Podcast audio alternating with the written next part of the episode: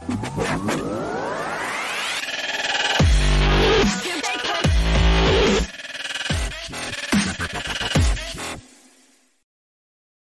what's up, everybody? Welcome to SWAT MMA. I'm Jared here with Paul. What up? This is episode 175. We're going to be talking about the fallout from UFC 295, and we are going to ask the question now that the dust has settled just who is the baddest man on the planet? Francis Ngannou, Tyson Fury, Jon Jones, Tom Aspinall. We'll figure it out. But first, grab your stash, fire it on up.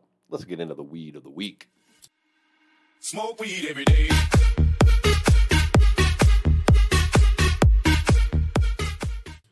All right. So today we kind of have a few different strains going on. Uh, so I'm firing up this joint of some ice cream cake right here. We've got the Blue Dream coming out of the pen there. I got a What do we got in this one? watermelon by Secret Orchard. 95% THC in that pen. Jesus. It's a sativa made from the watermelon kush.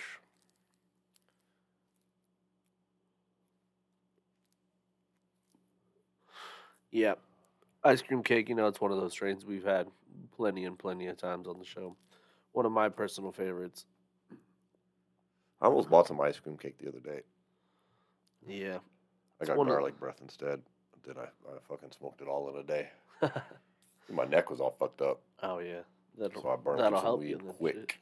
Yeah.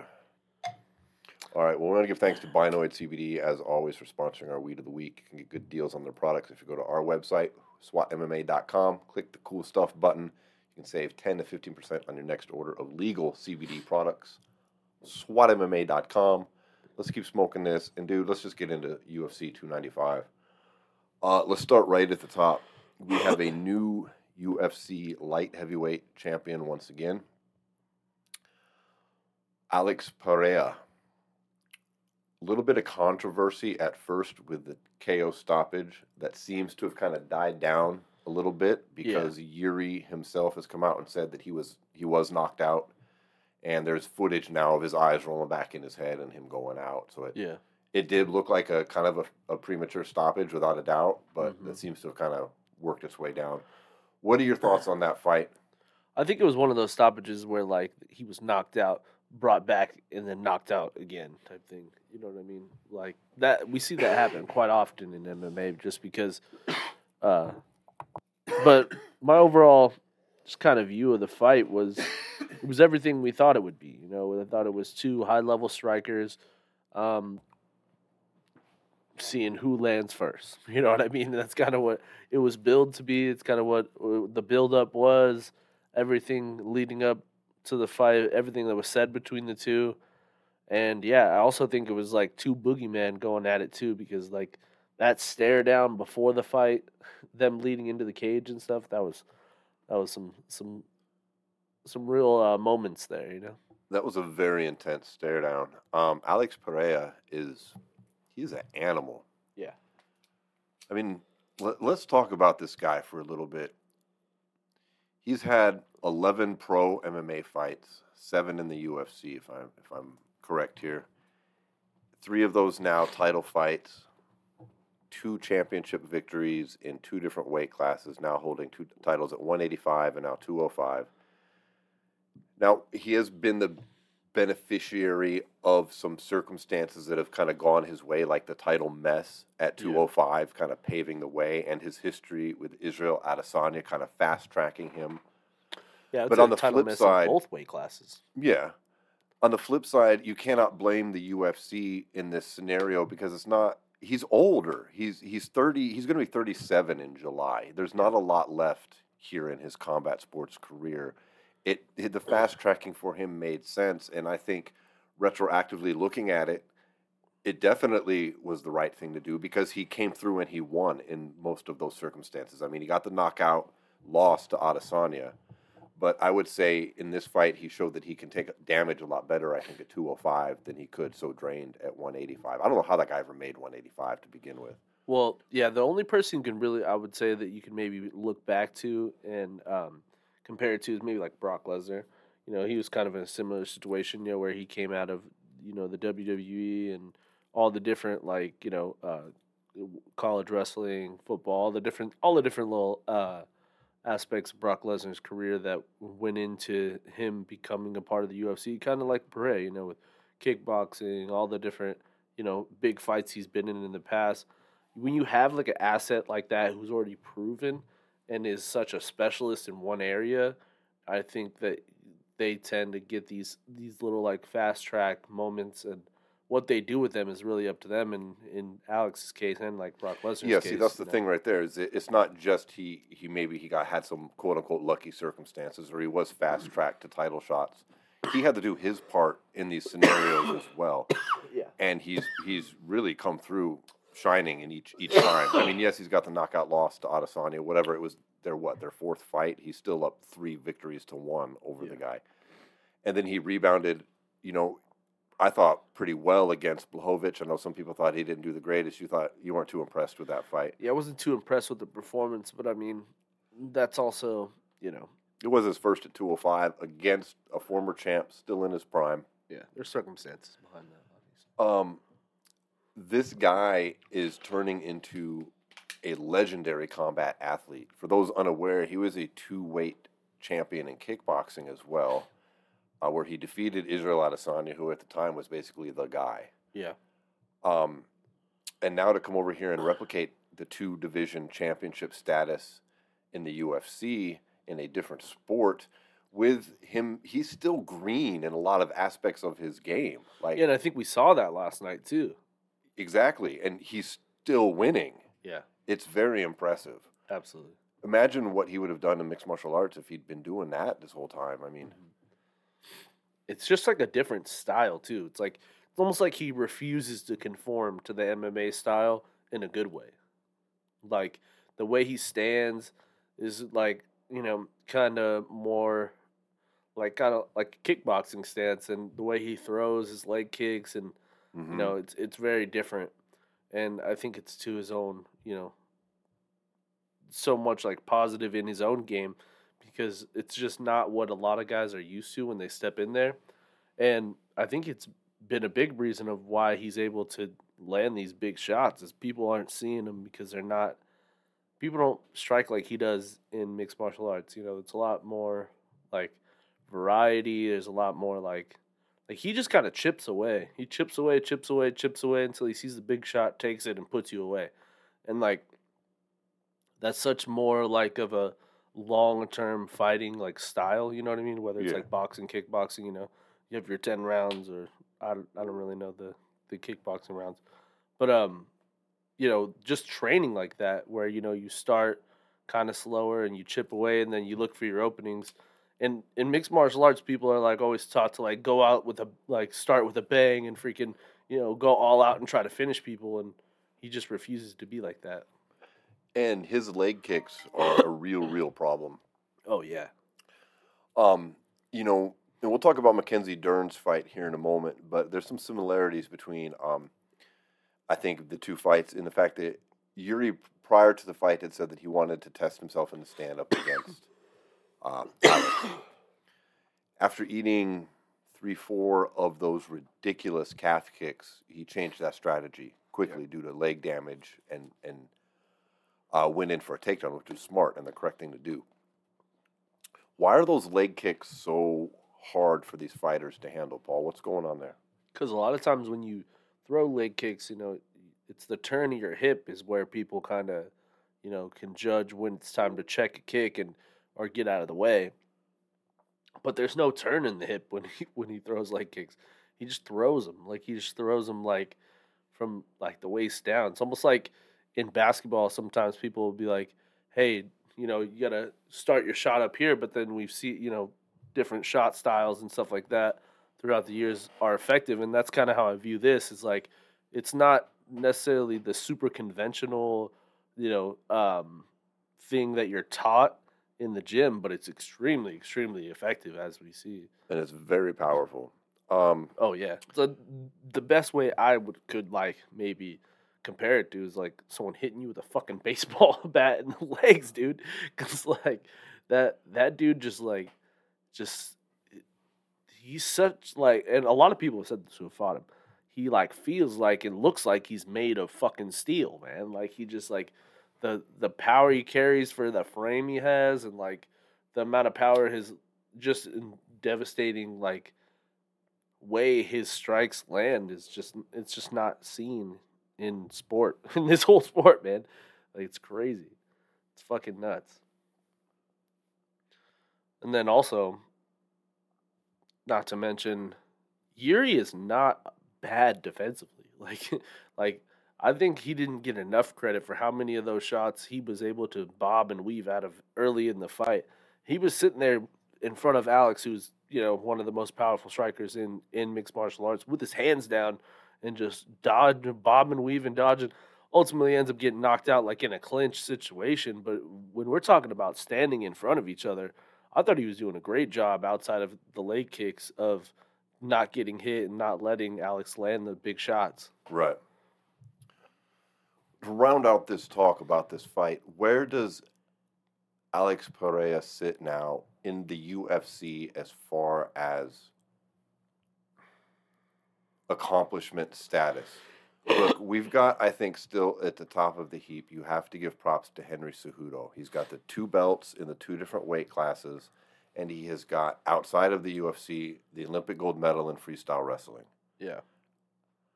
We've got some of the other dual champions. We've got Conor McGregor, who he had dual champion status in Cage Warriors, but I would say that that is of a lower status or a lower accomplishment level than Alex Pereira because he had the dual championship status in the premier kickboxing organization. Am I wrong? Yeah.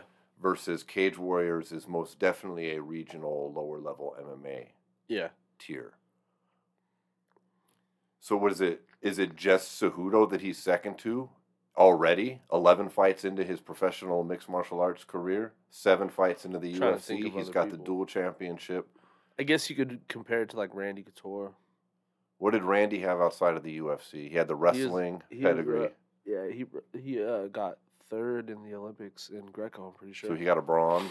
yeah, which is you know. No, that's there's Yeah, that's that's not crazy. shitting on that. I don't mean Yeah, that to yeah. sound like oh he got a bronze, but Yeah. But that's that the only way. other two division champ I can think of too, because Randy won at light heavyweight and heavyweight, that he did. And he was older like Pereira too. Of course, we've got Jon Jones, but Jones has zero. Yeah, but I'm talking about outside. Yeah, I'm talking about Like we're talking about combat athletes yeah. overall. Jon Jones is heads above Alex Pereira as far as UFC accomplishments. Oh, I don't yeah. give a fuck. I mean, Yeah, that's, no. that's not what we're talking. That's about. not the conversation. You're talking about just overall achievement as a Yeah. combat sports athlete in general. You have to have somebody who's a dual sport athlete for that distinction, or someone who was very good in another like like McGregor with the dual champion status is in the conversation at least, but ultimately falls short. I mean, he did the boxing thing. I guess against Cormier too. Floyd. We've got Cormier. He is the Grand Prix winner in Strikeforce. He is an Olympic. I What- think he's a what was he? Medalist also. Didn't he fall out? yeah, the he weight went cut to, issues? Yeah, there's there's there's two. He was on the world team multiple times and stuff like that. So it's there's there's definitely you know stuff in there that you got to give him somewhat of props for. How does Um, that rank against fighting in a organization, though? Well, like, I how mean, do you also- measure is that greater or less than? Cormier was also a three-time NCAA All-American though too, which is Yeah. pretty fucking intense as well. Absolutely. And that's kind of almost where you would say like someone like Brock Lesnar is kind of in that conversation too. He was NCAA champion, you know, uh, freak athlete and in multiple other other ways. I mean, there's really no accolades you could really Kinda point got to the in pro top wrestling. of this list dominated by the wrestlers who've had the elite levels of success and then gone on to UFC championships as Yeah. well. Outside of I would say him and Cormier are probably neck and neck just because of the, the amount of title fights and, and wins Cormier had. But uh, you're right though; it's pretty. It's a short list. It's a short list of people you really have to put them on now because there's only so many people that have been able to take their outside of, and and I guess you could say some of like the jujitsu guys as well, like some of like you know your your Demian Maia, but he never really got the title. But championship wise, I mean, even that I don't even know who really could point to. You've got Alex doing most of this in a far shorter amount of time Yeah. than these other guys did. Mm-hmm. However, he's a lot older, I think, than I mean, Cormier was pretty old when he hit the UFC. I guess Izzy obviously is in that conversation. Izzy's as in the conversation. You know, His problem is, unfortunately, he ran Never- into yeah, Pereira in both yeah. sports. he never. And yes, he's got the one knockout either. win, but he's also got the loss, and then he's got the two kickboxing Yeah. defeats. Well, and then also he never got the dual status either. Like Mm. Cormier has the two the two belts. Randy's got the two belts. so- Yeah, that's the problem. And and and Izzy tried. He went up and faced Blachowicz and lost. yeah. Whereas Pereira goes up, the faces the same guy, Blachowicz, and wins. Do you think that's rubbing Izzy's fucking ass the wrong way It's here? gotta. Because I mean, here he is. He's the shit in kickboxing, and along comes Pereira and ends all that basically. Yeah. Then he goes to MMA, and he's the shit. And then here's this guy again, and he comes along, and then he fucks all that up. And then Izzy finally snatches a victory here, right? And then Pereira just comes and upstages him, beats the guy he lost to at 205, and then achieves the dual championship status. Yeah. Like that's gotta be fucking annoying this dude. It don't Oh, annoy yeah. me, and I'm Absolutely. not petty. Israel's Yeah. petty. Israel's a petty motherfucker. Yeah. Um. Oh, I it definitely has to. I mean, I don't see why it wouldn't at this point. It's like the same thing as like it probably, like as much as it probably doesn't as much, but like probably had to chap John's ass when fucking DC was toting two belts around like Yeah, fucking- Jonathan Lozano, yeah, like, for sure. Fucking for sure. John sitting on the sideline the whole time, and like that's that. That's the thing is like everyone's gonna have an ultimate, you know, rival in sport. In the same way, you know, there's so many people in, in sports that are considered rivals. At the end of the day, it's good. It's gotta suck. It's gotta suck. You know. So we're going to agree that the list is still topped by Cejudo, and then a tie in second place between Cormier and Pereira at this point. Yeah, I'm trying to think of the other two two division champions. I'm sure we're forgetting, well, not just BJ two division Penn. champs, but somebody that has a significant sorry, accomplishment put- outside of You got to put as well. BJ in there too. BJ won the fucking won the jiu-jitsu world championship two years into jiu-jitsu and then fucking winning and won two different division championships in the UFC. This is well. true. It's it's hard to it's it's easier to forget about him because of his flame out at the end. Yeah, But, but you're that's correct. He belongs in that he- conversation yeah, as well. he's in that conversation. It, it's kind of tough with the older the older um, eras of of the UFC and mixed martial arts because that's kind of the birthplace of mixed martial arts is guys from other disciplines coming in and trying mixed martial arts. So I, there's like tons of people you can yeah, point to that, maybe that like in does the early flavor the days and stuff. conversation in a weird way, and plus the skill levels are vastly Randy. different now too. Yeah, I mean, the evolution of mixed martial arts from the, the, the era of BJ Penn's greatness to right now is, is two very different things. Yeah. yeah, and that that's like something that Joe Rogan says a lot. That, that mixed martial arts is probably the one sport that you can point to in like 25 years and see the most just crazy differences in which like the thing we were watching 25 years ago to now. yeah. Well, 30 I guess now. It's just because there's so many different things you can do.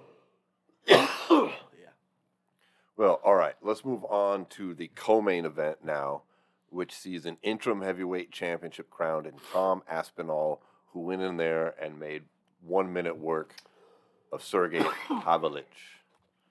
He rocked Tom too though. He did. Tom survived some pretty big shots. You know, these guys were both on impressive streaks. If you take out the uh, Curtis Blaydes fluke technical loss Yeah. that he had, you know, due to his knee blowing out in 15 seconds. Um, and that's one very interesting thing about Aspinall is really, I mean, he's got three losses on his record, but one of them is the Curtis Blaydes loss due to injury in the first 15 seconds. Another one of them is a disqualification due to illegal elbows. Okay, and so both of those aren't really losses. Yeah. Then in his fourth professional fight, he lost by heel hook. Yeah. Which happened. So he's kind of in a way like Jon Jones's record, where he's not really 14 and three. He's more like 16 and one. Just Yeah. like Jones is not really 28 and one. He's 29 and 0. We all know this. Yeah. Or 30 and 0 if you count the fucking the no contest win he had over Cormier. yeah. He was Yeah, very I thought it was a impressive. great performance. he was rocked. He did look good. Yeah. He made short work of a tough guy who was on a six fight win streak of his own. hmm But I'm hearing the same conversation now. I feel like I've heard three times in a row. I feel like every time we see an impressive victory at the top of the heavyweight contender list, suddenly they're the greatest thing that's ever come around. and I'm not saying that Aspinall isn't isn't, but let's just rewind it back to Ngannou leaving and then the Curtis Blade or not Curtis Blaydes, uh, Ciryl Gane. Remember all the talk? His movement, his footwork, it's his striking has never for, before been seen in the Yeah. UFC combined with this size. And then he lost, and then we had Sergey come in and make fucking short work of uh, uh, Blaydes. Curtis Blaydes, and then it was the same thing. Jon Jones don't want none of this smoke. This guy's a fucking monster. He's never going to get beat. He's 19 in a row, whatever the fuck it was. No one's seen striking like this. Mm-hmm. Then Aspinall comes back and beats him, and now it's the same story again. Jon Jones doesn't want none of this smoke. This is the greatest fighter we've ever seen. He's revolutionizing heavyweight. I, again, I'm not saying he's not, but is this not a thing we've heard on repeat now? Is it real this time, or is this just what everybody likes to say every time there's a contender at the top? See, I think that we're also in this transition period within the heavyweight division as a whole where we kind of know that when John comes back and does fight Stipe, that they're probably going to both walk away from the game at the end. So I think that it's people's natural idea in their head is to think, okay, if we make all this hype about this guy, this guy, this guy, it's going to make John want to not keep fighting because that's kind of been the whole mo of the whole UFC is like they're like, well, John's got to have interesting fights to keep fighting, and so the more and more we build these guys up, the more and more and more John's gonna want to knock them down.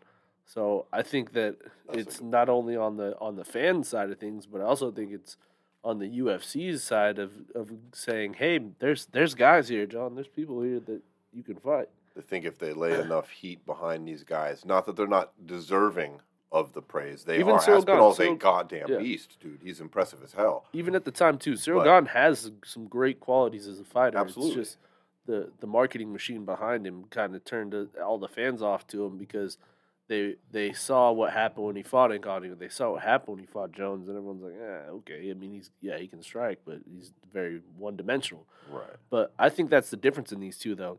Is Tom Aspinall is not one dimensional.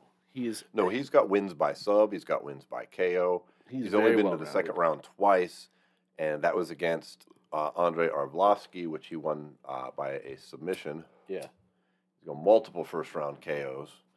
He does have good movement. He does have great striking. He is super athletic. Got he's great fucking humongous. He doesn't seem as big as he is when we're looking at him on the TV, but he's six foot five, like two sixty. He's a and the big kid talks well. He's good in front of a camera. Like he has a pretty solid following. When they did all those those cards out in the UK, and they had all where it was like him, Paddy, Molly. uh, and they kind of built these like stars out of that part of the world. Yeah. Like it's so much easier for them now to try to sell that star to the US and to this side that I think that's like it all goes into it, you know. They just needed to see him prove it in the octagon. And now that he has, everyone's like, told you. But it's like not really told you. You know what I mean? Like I was like, oh, we told you he's the greatest next thing, but John's a different animal though. I don't know. I'd like to think- say that this is probably the most interesting contender of all of them if he were to fight Jones. I don't I don't know really if Jones is going to retire or not. I do think Stipe is definitely going to retire with a Yeah. win or a loss against Jon Jones here. I think that much is evident. Yeah. That's why he wants this fight. He wants to test himself against the best. And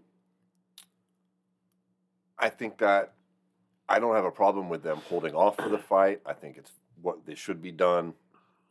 It's the UFC's fault that the fight didn't happen sooner to begin with. Yeah.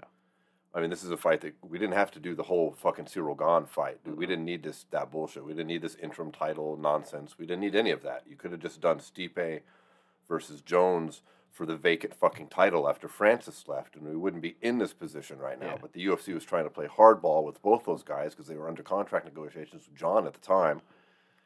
And uh, anyways, here we are. Mm-hmm. So I don't have a problem with that, but I just think it's so far and there's so much in the mix for Aspinall to actually face Jon Jones. I don't think that that should even be in the conversation right now. I think that we should be looking at since we know what Jon Jones's next fight is, and we know the UFC, unless something else happens and the fight's postponed again, they're not going to strip him, and that's what they're going to do. Yeah. Then we should look. Well, who's Aspinall going to fight next? Because I believe we are going to get a defense of the interim title here. I don't have a problem with it because of what you just said prior. They're most likely they're both going to retire, and this person's going to be elevated to full champion status, anyways. Yeah. So why not just let them do their thing? Let John and Stipe fight for the quote unquote real belt. Mhm. They've both earned that right, haven't they? Yeah. I mean, and then if they both ride off into the sunset, cool. If they don't, then hey, you got Jon Jones versus a guy who's really made a, a big following for himself by having a defense in there as well. Yeah. And you have him fight most likely um, who Curtis Blaydes? Probably no. Cyril Uh, who? Probably Ciryl Gane. Ciryl Gane. That's what I meant. I don't know why I said Curtis Blaydes. I was just thinking, I. Yeah. All right, so I have a serious question for you. Take all the all the bullshit out we just talked about. You know, whether it's selling, legacy, all the other shit. Right now, who's the tougher matchup for Jon Jones, Tom Aspinall or Stipe Miocic?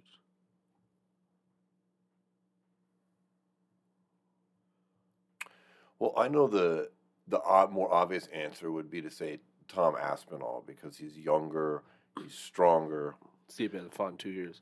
and Stipe is older and hasn't fought in two years and has been beat in the UFC. But I would honestly, I I would say most likely, if you really look at it, it's Stipe, because Stipe is a seasoned fighter with championship experience Mm-hmm. who's been five rounds. He's been in there with wrestlers. He's he's found ways to win. Where Aspinall is a knockout artist and, and he's he's knocked some people down and gotten subs. He's been out of the first round in the UFC one fucking time. Yeah.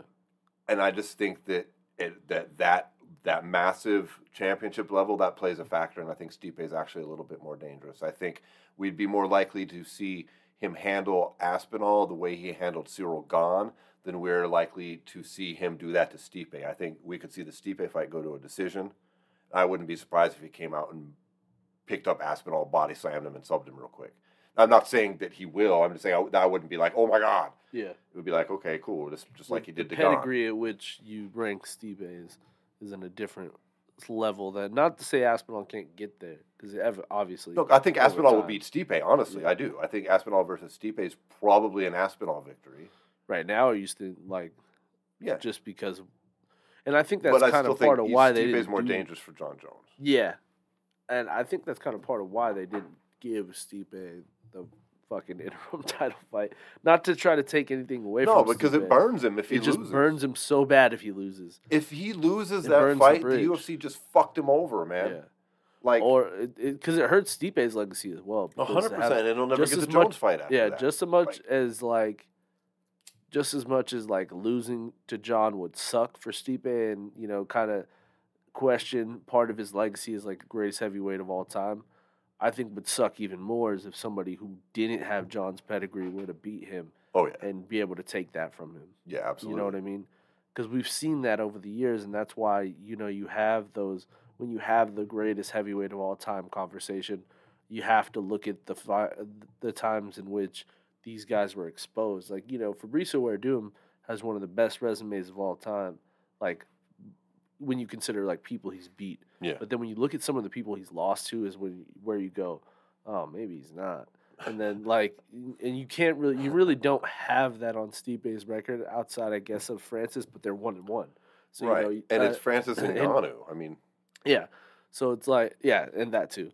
But I just mean, in the ideas like he doesn't have any bad losses, and if he were to have lost to Pavlovich or or uh, Aspinall, would have been maybe in the future been deemed one of an underrated, you know, guy that nobody op- people overlooked and blah blah blah. right, right. But in this moment, if he would have like gone out there against Sergey Pavlovich and got knocked out by Pavlovich, like that would have been like, ooh, hang him up, Stipe, and it Mhm. would have been And not. that's how we would have gone out instead Yeah, of possibly losing to the greatest of if all he time. if he goes out and fights to a decision against John, and it's a close fight, you could be like, let's run it again, or let's see Stipe continue his career and maybe get back to that fight.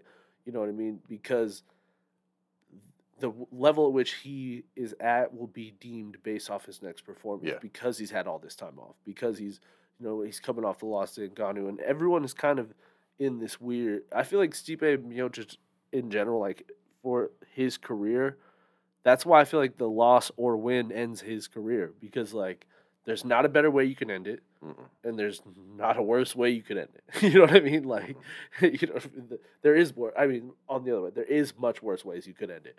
Like if he were to lose Jones and then go in and fight, like I said, a Ciryl Gane or someone like that, get clipped and lose. It's like, all right, dude, like Well, I, three in a row and you're out. You know what I mean? I don't. I'm, I don't. I don't ever want to see Stipe Miocic hang around and start losing a bunch in a row or some shit like some of these older guys do. I think with his accolades, that, that would be a terrible look for like like. Let me look at BJ Penn for God's sake. Dude, look at Andrei Arlovsky. Andrei, Andrei Arlovsky has had some great wins, and you know he's had some big comeback performances. But at one point, Andrei Arlovsky was in that same conversation that Stipe and, and all these other guys were as being like the greatest heavyweight in UFC history. yeah, and he tarnished and the then- fuck out of that. yeah. And so I'm, I mean, I'm hoping win or Frank Mir, or or, or, lo- or loss. Well, if he wins, I'll probably do it again. With a loss, I'd like to see Stipe go out. I don't think there's any shame in losing to Jon Jones. No. And I think it's an important legacy fight for both guys. Stipe is he holds the records at heavyweight to make And him not the only technical that, best. if he somehow pulls out a win over Jon Jones, it's Wow. the biggest fuck you to everyone. I'm out. yeah. And then there's no Told you. question who's the best heavyweight of all time. Yeah. it it was the one guy everyone tried to write off. And So- continues to to. So this entire scenario, really, I don't have a problem with it. I usually don't like interim belts. I don't mind this one. I don't mind them waiting the time period for this fight because of the historic nature of the bout between Jones and Stipe.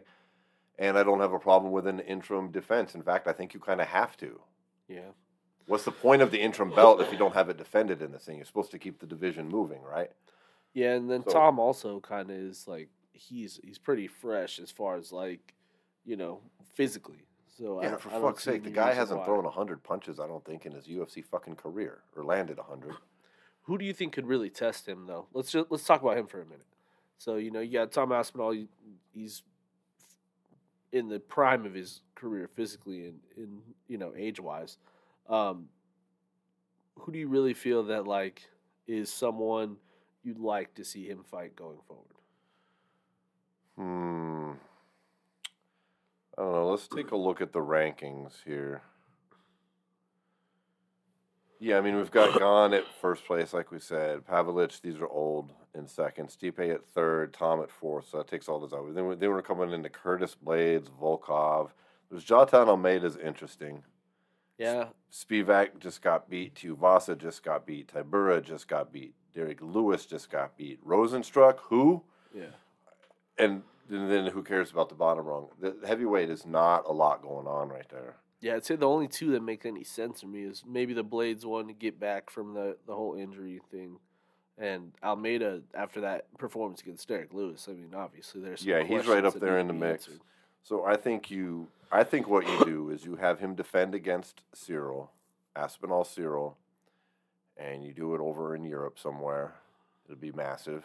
Yeah, You have the Gane, you have Stipe and and uh, them play out, and then you have uh, either the, the those two winners fight, or you just elevate him to the number one status, and then you've got uh, Almeida waiting for that fight afterwards.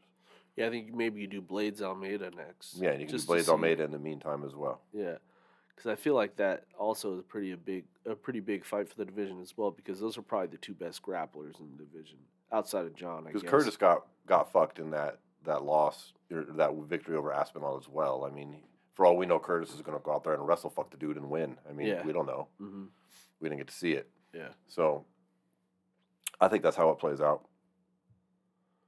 yeah, it makes sense to me. And that's the only person I'd really like to see him be tested against. After that, if he takes care of Ciryl Gane and then either fights the winner of Stipe or gets elevated to full champion, Stipe Jones, I mean, then ah, I think he's would most likely defend at least a couple times and start trying to challenge for that title that Stipe held Yeah, until someone else rises up. I mean, it is wonder heavyweight, if those so a lot though. can happen, but I wonder if those count the same since he's an interim title holder. yeah, I don't think so. because like even even to this day when you're when you talk about like when they were sho- showing uh Poirier and Gaethje and all the guys in the in the crowd like oh former interim champion Justin Gaethje sitting front row Yeah. like oh sitting right next to another former interim champion Dustin Poirier I was like oh fuck That's kind of fucking. I mean, it's kind of would suck for Aspinall to maybe ring off like two interim championship defenses and then like gets lifted up and everyone's like, all right, now you got to win three in a row to be considered the same as Stipe. It's like, so I got to win five in a row now because you That motherfuckers That made me sit up. and wait. That would be fucked up. All right, well, let's talk about uh, let's talk about your girl Mackenzie Dern, who fought Don't- uh, don't Jessica try to Andrade. me. That's not my girl anymore. man. She's done. She's done. Dude, That was rough. um, yeah, so she lost in just a shocking manner. I mean, Yeah. she lost to the, what KO in round two, the three fifteen mark. Uh, if you count the last knockdown where the fight was stopped, is a total of five knockdowns. I guess for some reason they don't count that, so it, was only four for the fight. I, I don't really know, but I know Jessica broke the record for the number of knockdowns in a women's MMA fight, at least in the UFC. Um, I mean, look, I don't understand what happened in this fight. Dern came out and just was really happy to use her fists and not much else, and to really stick her chin as far up in the air as humanly possible, and then charge forward sloppily against someone who really knows how to punch quite well. Yeah. And I don't understand it. I'm like fucking baffled because she her striking looked vastly improved in her last fight against Angela Hill. Like she's been working on it clearly. Yeah. And we know her strengths are in the Brazilian Jiu Jitsu. And we know that Jessica Andrade's strengths are in the stand up game. Yeah, and she also has ridiculous power. And she's very strong. Yeah. So I just don't understand who. So there's also been this kind of, what for people who don't know, there's also been this shift in Mackenzie's career, where she, you know, had she was what six or seven to oh, zero, loses a fight, has a kid, kind of takes some time off, comes back, but has showed like some more more sharper skills in her last three, four, five Yeah. fights than she ever did earlier in her career before she had a kid, before she kind of took some time to try to hone more of her MMA skills. And I think in that time period, also now this fight was her first one without Jason Parillo, also trainer, which I've never heard of anybody firing fucking Jason Parillo as their striking coach. That's pretty fucking nuts to me. And then all of a sudden, this comes out like what we saw on, on Saturday. I think that uh, maybe there's been some missteps, and yeah, I don't know. I don't know how, how else to really categorize it. I've never seen somebody who's so had such rudimentary striking earlier in her career ever try to push a striking heavy game plan against someone who's known as a deadly striker and you're the grappler. That doesn't make any sense to me. They're like I just didn't get it. It wasn't I wasn't understanding what I was watching. I mean, it was egregious. It wasn't just like, oh, or she should probably tuck her chin. It was like, what's happening here? Not only should she tuck her chin, she should fucking shoot a single leg. like Yeah, okay. I mentioned earlier when we were talking about uh, the main event that it kind of tied into the Mackenzie Dern fight, and because they both kind of had the same strategy at the beginning, okay? Because clearly Dern has fallen in love with her stand-up, which is and she wanted to test herself against Jessica. I mean, I, I mean, we don't know this, but I think that's a fucking safe assumption. Yeah. Okay. And we had Jiri want to do the same thing against Alex. He goes out and he does that, and he is faces a little bit of reality. Only it came in the form of leg kicks instead of face punches. Okay, and he shifts his strategy. Not that he completely gave up on the stand up, but he immediately goes in for a takedown and starts mixing fucking things up. And I think Okay. it won him that first round. Yes, absolutely. Now we've got Dern, who at the end of the first round, after getting tagged up several times, is knocked down and basically saved by the bell, or she would have been swarmed. And instead of switching to her absolute strength and finding a way to go in and get the takedown and get the thing to the fucking mat and start working it over, she just keeps throwing wild punches. Which is even crazier to me because like Jiri is a striker. Right. Mackenzie Dern is not a striker. No. She's not. Like how who what coach in your corner sat there? I, I don't think they did. I, I from what I understand, from what I remember, I could be wrong. You know, I smoke a little bit. But uh when Dern went to the corner. They said to take her down, and she just went in there and just winging him up. I didn't hear that, but I couldn't hear everything their corner was saying. I did hear a lot of "you're doing great" from her corner, which Yeah. struck me as odd. And I absolutely did not hear Mackenzie. You have to keep your chin tucked. Yeah. Tuck your fucking chin. Tuck your chin. Tuck your chin. I heard that not once. Now we don't get to hear everything the corner says, Yeah, but it was rough. I mean, this is a fundamental, mm-hmm. like, and I'm not just speaking as a fan. Like, I I used to box. I've been in those gyms. I've been through those drills. Like, dude, that is so fucking focused on. I don't understand how she's got high level striking coaches like Jason Parillo, and she's doing that. I don't understand, especially when everybody can see it that has any type of fight acumen. It's not like I'm some fucking genius here going, I think Mackenzie needs to tuck her chin, Paul. Yeah, Like they were, they were Joe saying Rogan was going yeah, off was on going- it on the like, broadcast. She's just sitting there with her chin in the air. Like you're inviting the knockout, Mhm. and then the knockout happened, and so her coaches they're smarter than all of us, Mm-hmm. but still she doesn't seem to be doing that, and that should have been what they're telling her. Tuck your fucking chin and go for a takedown and Yeah. stop this bullshit. And either they said that when we didn't hear it and she didn't listen, or they didn't fucking really say that to her, other than they did say apparently you heard them say you need a takedown. Yeah, I just don't understand how you could possibly be in a fight and have your chin up in the air that high at this point. I understood it when she first transitioned. I don't understand it now. yeah. Like, like that was some goddamn like novice boxer level shit, bro.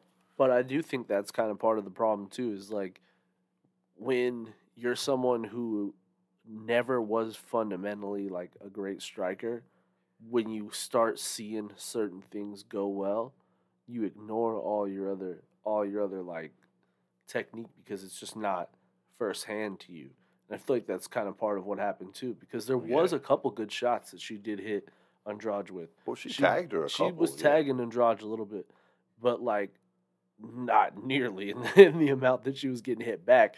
But I just mean in the fact of like she saw a couple shots land when things got sloppy, and she was like, "Well, maybe things don't have to be so technical here," and thought she could go in there and get into a firefight with Jessica Andrade, which is probably one of the dumbest things of all time. But that's the only kind of maybe you know scenario I can think of in my head in which she would do what she did out there.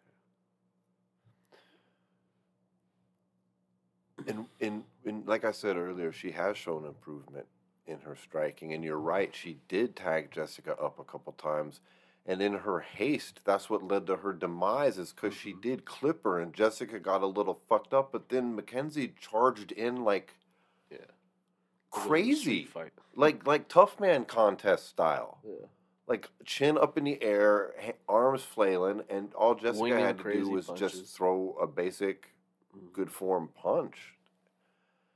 Which you can definitely bang uh, bet your buck on with uh freaking Jessica. She's that's the wrong person you ever want to do that kind of shit. Well, and with, it's man. not like Mackenzie's has like, oh, her jab is so great. She did land some decent jabs, but you know what the problem is? She fires the first part of the jab fine, and then instead of bringing her fucking fist back on a string to her fucking chin, she literally just drops it straight. Like the jab hits, and then she drops her arm straight down, doesn't bend it- it down to her waist, Yeah. And then moves backwards because Jessica's firing at her and sticks her chin up in the air at the same time. Like she did that multiple times. Not only And I don't that, get it because she's taller than Jessica too. So it's you're looking down. It's even easier to tuck your fucking chin. You're not looking up. You're looking down. Yeah. Not only that too, you also saw her. She would like kind of hang that jab out and try to throw like the straight over it. So she'd be like throwing both her hands at the same time. I'm like, what the fuck are Yeah, you she doing? She wasn't all the way She- cocked yeah, back she was she's like firing the other jab, punch. but then she was was like trying to throw it straight over, but she wasn't bringing it back. She was like, I was like, I was like, what are you doing? Dude, that's I mean That's I'm of the opinion out. she's done. That's how you get that. knocked out. Like that's it. We've just seen her peak. That's it. I don't think she can. She can't. I'm not saying she's done in the UFC. I'm saying she's never going to win the title. She's this is probably the highest ranking she's ever going to achieve. Well, and that's, that's a real thing. bummer. But I think that's it. Like she she doesn't have what it takes to to proceed if she's still making that that those mistakes now. Yeah. And you're ranked fifth in the division. Yeah. because you're going to keep running into the same scenario as you go up. You're not going to fight someone like a Rose Dami Namajunas and do that. She should be Not fighting gonna- like Demian Maia. Yeah, that's literally what we were talking about before the show. Jake she, Shields. she needs to ha- figure out something similar to Demian Maia. Van Use Asch. her striking to create grappling scenarios. Mhm. What she's done is the complete opposite. But um, yeah, I, you're not doing that against Zhang Wei Li. You're not doing that against Rose Namajunas. You're not doing that against Jessica Andrade. You are gonna face plant every single time you do that in those big fights. And what you're gonna go up and wait? You're gonna do that against Valentina Shevchenko? Oh yeah, No, please no. no. So, I have respect for Dern. I mean, as a fighter, I'm not trying to just shit on her and be like, "Oh, she sucks." She doesn't suck, She doesn't suck. but That's- she's not going to get to that next level. Like, she's unless she just changes the whole game plan and just goes straight grappling heavy and rattles off some big wins. Outside of that, she's really screwed herself with the with the perform. Because there's one thing in losing. Losing, losing doesn't end your career in MMA. no. Bad performances are what ruin your career in MMA. Everybody loses, but the people that lose with respect, like Kamaru Usman lost to Khamzat, but at the end of the day, no one's gonna sit back and go, ah, Usman doesn't have it anymore because he lost to the number one contender on two weeks' notice and in a different weight class. No, it's how she It's fought. how lost. she fought is going to damage her reputation as Well, that shit. She fought like it was her second MMA fight coming over from jiu-jitsu, and she didn't know what she's doing. Yeah. And it was a real bummer because she Yeah, did have handled that way, moments of success. Imagine if when she tagged Jessica up and stunned her a couple times, she just fucking dropped down for a double leg and tried Yeah. for the takedown. and went to a submission or tried to take her back or you know Yeah. so many other ways she could have Get her on the ground and use SIs to her advantage, but no. Yeah. It's a fucking trip. It's fucking awful. Um, another great fight though. We had. I'm gonna have to pull his name up. I know his first name is Benoit, but his Saint la- Denis. Saint Denis. Yeah, it's, Boy. dude, that guy's a fucking problem. Took on Matt. Frevola in a pretty quick fight. He ends up getting the knockout. I think about a minute and four seconds into the fight. Um, 131 one officially one thirty one. Um, But off a ridiculous kick to the face. yeah. Like he timed it so perfectly. savage. Frevola was backing up, and I guess he didn't think that kick could reach him Yeah. because he got tagged up with it. And this guy, he's a former uh, special forces guy when he was in uh, France, and he's Is just he? yeah, he's he literally is a savage. Well, he just lost his very first fight uh, in the UFC by decision. Um, and since then, he has rattled off five in a row now. Mhm. And he has got victories by rear naked choke, TKO punch, rear naked choke, TKO punch, and now TKO kick. So you one thing you have to take into account when we talk about any of these guys from France also is that mixed martial arts was illegal in France up till like only two or three years ago. So uh, there has like not illegal in the sense of like you know you could train, but there was no like fighting organizations out there. So none of these guys are going to have an extensive career background.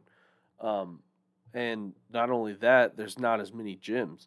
So he's kind of one of the kind of like Valentina Shevchenko. Obviously, she's not French, but um, she is does this. She goes around and trains all over the world. That is what Benoit does. Also, he goes and trains all over the place. He doesn't train like he doesn't really have like a home gym. He train he like goes here, there, and everywhere for all the different disciplines for him to train. And just those kind of people and like uh him being like former special forces, you know he's got, you know, unbreakable will and, you know, a lot of mental strength. So this guy could be a fucking problem at 155, dude. In a in a division that's already, you know, deep as fuck. You do have a new fresh name that people are going to have to deal with and I think it's Benoit. Yeah, I mean, he's got almost six significant strikes per minute average, which is pretty damn high. Um, 52% striking accuracy. These are career stats here. Now, the only this a bit of a warning sign is he absorbs about five strikes per minute as well. Okay, but he's had a pretty iron chin so far, at least in the UFC. I mean, his only loss is uh, by decision. But uh, here's here's where it really shines though is he's got um, a takedown average of almost five takedowns per fight. Is four point seven two. Jesus, Yeah, that's only three rounds. and he's fighting three rounds. Yeah. yeah. These aren't five round fights. This guy's doing so. He's getting more than one takedown per round combined with striking like that. And now he's shown to have power in both his hands and his feet, and he's got submission wins on top.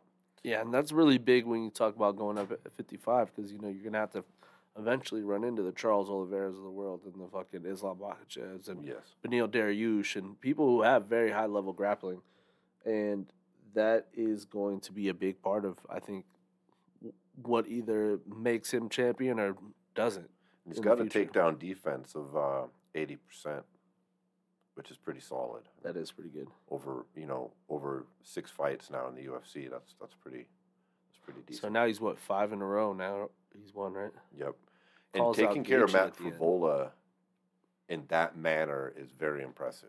I mean, I knew that fight was going to be a banger, but I didn't think it was going to be a first round KO by either of those guys. I thought we were probably going to go three rounds and get a fight of the night for sure. But Yeah.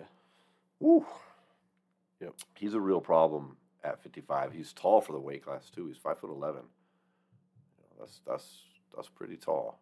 Yeah. Very interested in see where he's going to go from here. Yeah, so he calls out Poirier and Gaethje after the fight. I don't think either of those guys want that fight, though. I'll tell you that.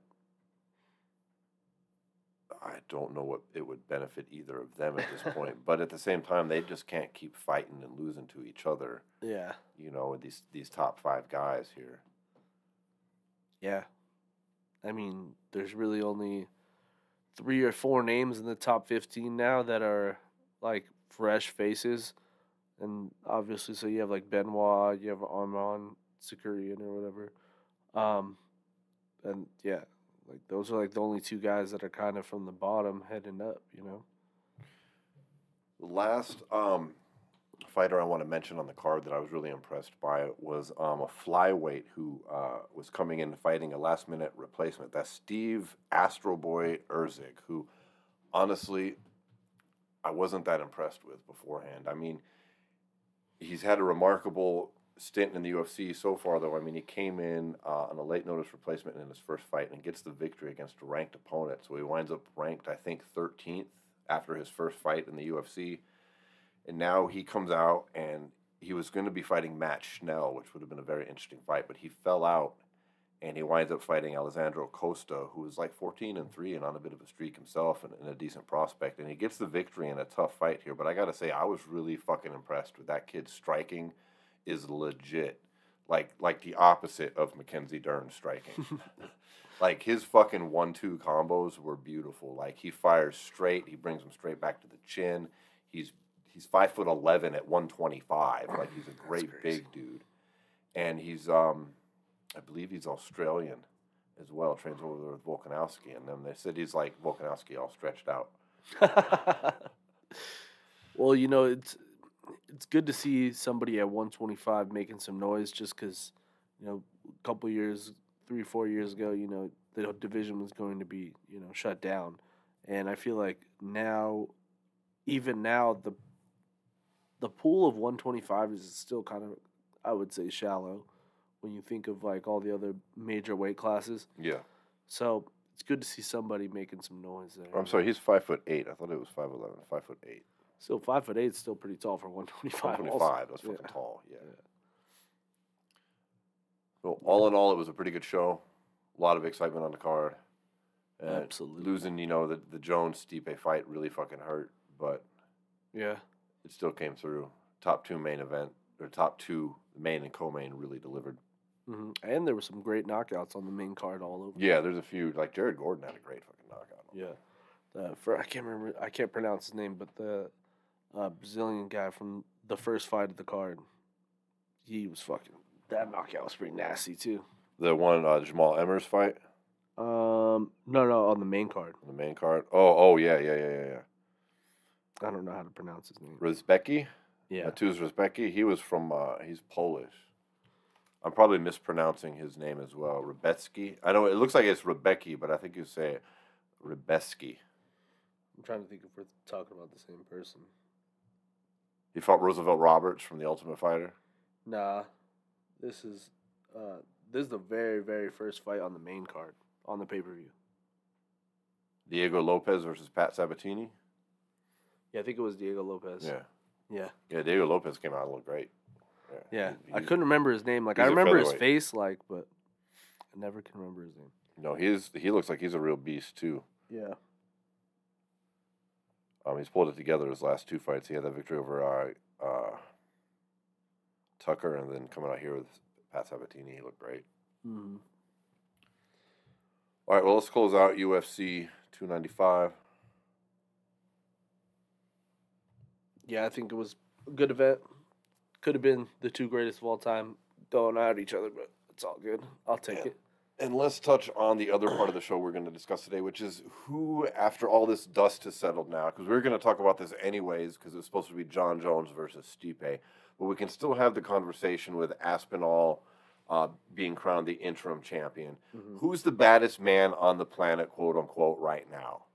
Because here's the contenders that we've got in the mix as usual, in case anybody's not paying attention. But we've got Francis Ngannou. We have got Tyson Fury. We have got Usyk. We have got Jon Jones, and now we've got Aspinall. And I suppose you could throw who am I missing in there? I think that's it. Did you say Stipe? I was go- I was going to say Stipe, but then Technically, Ngannou beat him in his last fight, Yeah, yeah. and Ngannou's in this list at the, I think at the tip top. Yeah. I mean, I'll just come right. I mean, I don't know how you don't say it's Francis Ngannou after what happened in the Tyson Fury boxing match. I mean, Yeah. I'm. We haven't really discussed that too much here on the show. I'm so used to MMA fighters going out and embarrassing us in boxing. Conor was like the one-off, hmm and people like to shit on that and say that oh Floyd just toyed with him and made it last ten rounds. He really wasn't that good. But I, I disagree. I think Conor was actually a pretty good fucking boxer. Yeah. Francis was on another level. Yeah. Like, Francis was, Remember how slow he looked in the warm-ups? It was almost like he sandbagged it. On He purpose, did sandbag. I went back and watched that shit, and remember John Fury was going off. He was like, "This guy's so fucking slow. It's going to be one round. Yeah. This is going to go out and smoke him. This is a fucking joke." yeah. He was like, "I hope he's sandbagging because this is ridiculous." And then Francis came out and was like, "Lightning goddamn fast, bro. Like he was quick as fuck. it was crazy. Like Yeah, I couldn't believe how fast he was. I couldn't believe that one twos coming out. That jab. I'm like." It, is my mind playing tricks, or does Francis Ngannou have like a jab, like a jab? You know what I think Francis Ngannou did better than anybody else. Like, I just want to talk about the fight for just a minute since Yeah. we haven't had a chance. The one thing I think Francis Ngannou, what separates him from any of these other uh, like MMA fighters who went over to boxing, is I don't think he ever gave a like. Everyone else was so worried about conforming to the boxing like side of things is like how you fight. But I think one thing he did better than anybody else was his use of the clinch game of it like being an MMA fight versus trying to navigate a normal boxing clinch was the make or break thing in this fight. Because one thing that Tyson Fury has always like gotten a lot of credit for is his ability to use his size to wear his opponents down. yes. And what he would do is he, he would set the clinch up, and you know he'd hit him with a lot of the dirty boxing, a lot of you know that that style that can wear people out because it's almost like in in combat or in MMA when you take somebody down and you you stand you you make them have to scramble back to their feet. You use a lot of your- Right, a right. lot of your uh, You lean on them the against the, same way, cage, et cetera. in, yeah. in boxing, when you lean on a guy, when you hit them with a lot of dirty boxing, you keep them in the corner, them keep them, you know, running away from you. It wears them out. And I think the best thing that Francis did was when when Tyson Fury would try to go into those situations, he would handle it like an MMA fight. He would look to get double underhooks, and he'd walk Tyson up to the up to the the ring, almost like it was like he was walking him up to the cage Yeah. you know, obviously they still would split it up, but it never gave Tyson an opportunity to ever hit him in those break clinch moments and those, you know, because that was one thing he alluded to before the fight. He's like, I see a situation where I, you know, get him in the clinch and dominate him, and then he tries to pull out. I'm going to hit him with the uppercut and knock him out in the third round. That was his prediction going into the fight. Right. That situation never even had an opportunity to happen in that fight because Francis was so good at securing double underhooks in the fucking in the clinch and just walking Tyson Fury to the closest rope and then breaking it up. There was, eh, and I just feel like that was the biggest difference in the fight. Is like I just felt like Francis put Tyson Fury in situations that you just normally had never been put into, and also he never faced a guy like Ngannou who was basically his size. You know what I mean? Like no one he ever fought. I guess Klitschko could probably be the closest. Was ever like the most devastating physical like heavyweight specimen. And Ngannou's excessively strong, yeah. and he's used to manhandling large men. hmm You know, and using his hands without those big gloves Yeah, do so. grappling and such. And I think Ngannou's speed greatly surprised him. And I It's think even though he was expecting the power, I still think it shook him. Because there was a couple times where, where Fury looked not scared. I don't mean that, but he looked shocked, looked surprised, looked shook a little bit. Like Jesus Christ, okay. Not only that, the the shot he knocked Fury down with wasn't even like a, a clean shot. Mm-mm. He hit him in like the forehead. So Ngannou has gotten nothing but respect across the board, and not just from MMA fighters, but from Fury, but across the boxing world as well, to the tune of like Eddie Hearn and Anthony Joshua going, yeah, we don't do gimmick fights, and passing on Ngannou when it was still up in the air if he was going to get the Fury fight, who it was, and, and Joshua's name had been floating around, to now actively calling him out Yeah. and wanting that to be uh, in the mix for Anthony Joshua's future, which also, says a lot. said he thought Ngannou won the fight. We've got the WBC going to put Ngannou in their top 10 rankings after that fight, which Mhm. says quite a bit. And no one is really Yeah. that outraged about that. I mean, look, I mean, how do you not? I mean, if he goes out and gets smoked in his next fight, I guess you remove him, but Yeah. Jesus. Yeah. Should be in there. I mean, you put up a better fight than you know Dillian Whyte, and Dillian Whyte's in there. Tyson Fury afterwards has been saying this entire time that's his toughest fight in the last 10 years. And I mean, yes, some of it people want to shit on that and they're saying, oh, well, Fury didn't take him seriously. Okay, let's run with that. Fury had a weak camp. Okay, let's run with both those things. He's still the best heavyweight boxer in the world with massive amounts of experience who's been boxing his entire fucking life. yeah. It's not like he forgot how. Mm-mm. You just got surprised. You got So even if what you say is true, not you specifically, Yeah. Paul, but but if that if he took him, didn't take him seriously, if he had a weak ass camp, so Yeah. I and he's still Tyson fucking Fury. I mean, Yeah. so I just don't think that holds much water because No. the level of skill that Fury has, he doesn't need a full. I mean, you just you're not going to erase a lifetime of knowledge and skill because you had a shitty camp or you took some guy lightly. yeah, no, I mean, so no, not at all. I don't even know how anybody could honestly throw themselves. I don't know how Jon Jones can come out and be like, "No, I'm the baddest man on the planet now." After that, because of the rare fact where you have people who can legitimately make that argument, who square it off. And yes, Fury won. Yes. Does anybody doubt that in a street fight, Ngannou would murder that motherfucker? That's I where I feel like this is where this is where I we're gonna tend to disagree. Do we think Jon Jones could box Jon- Francis Ngannou and lose? No, I don't think. It, well, I think you think he could fight Stipe like that. I think Or, we're um, talking about the baddest man on the planet, I think you have to put boxing aside. Not boxing aside, but you know what I'm saying. Like boxing skills are great, but we're talking baddest man on the planet, like pound for pound. You put all these motherfuckers in a room. Who's gonna come out? I think it's gonna be Jon Jones. Well, that conversation has come about with the advent of MMA. Like the baddest man on the planet conversation has been around before we had mixed martial arts. I mean, we just Yeah. had these independent karate and other disciplines, Mm-hmm. right? So it's never really. I mean, I know we make that distinction now, but that's never really been like who who's the best in a street fight. It's been who's the best in combat sports, is what we're talking I about. still think right? Jon. I have to go with Francis at this point because I think Francis might be able to beat Jon in MMA. Think so? And I think that there's no way Jon Jones does that to, to Tyson Fury in boxing.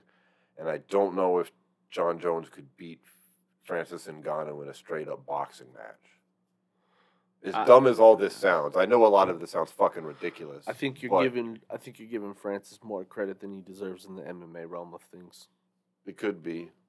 Because I know the boxing win doesn't really do much for his MMA, but it says a lot about his striking. Yeah, I get that, but I don't know. I just I just look at some of the more dominant wins that Jon has had in his career and what he's been able to do game plan wise.